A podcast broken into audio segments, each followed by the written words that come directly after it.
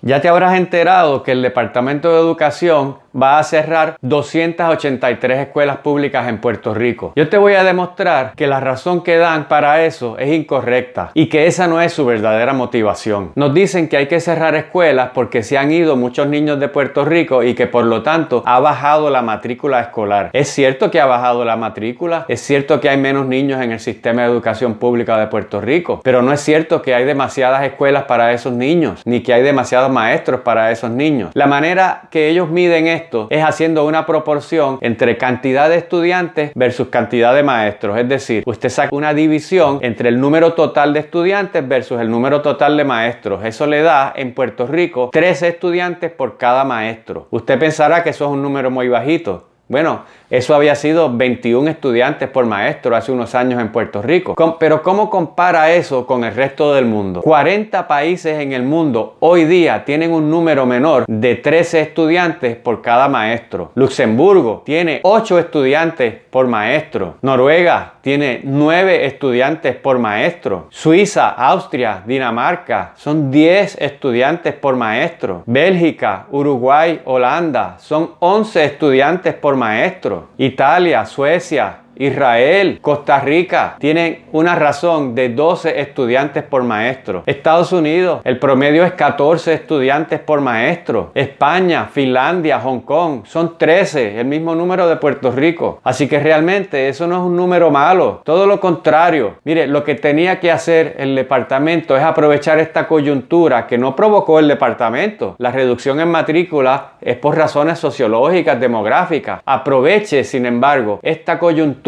para reducir los tamaños de los salones de clase. No me digan que esto se hace por el bien de los niños, que es lo que dicen. A los niños les conviene salones más pequeños. A los niños les conviene una educación más individualizada, más especializada para sus necesidades. Y eso se consigue con salones más pequeños. Les reduce la carga también a los maestros y les permite trabajar en condiciones mejores. Así que esto de que se está haciendo por el bien de los niños es muy difícil de justificar. Fíjese que ya algunas de estas escuelas que han cerrado las volvieron a abrir como escuelas privadas. Sí, por ejemplo, la escuela Julia de Burgos en Carolina ahora es la Fountain Christian Bilingual School de las empresas Font, pero cobrando porque son privadas. Y a eso es a lo que voy. ¿Cuál es la, verdadera motivación para cerrar las escuelas? La idea de la privatización, porque esa es la ideología que permea todas las acciones de este gobierno. La idea es que lo que el gobierno tiene es malo, que el gobierno es malo siendo dueño de servicios. Eso es correcto para algunas cosas, pero no para la educación. La propia constitución nuestra lo dice. Así que lo que hay detrás de esto es una ideología de querer privatizar la educación. Pero al privatizar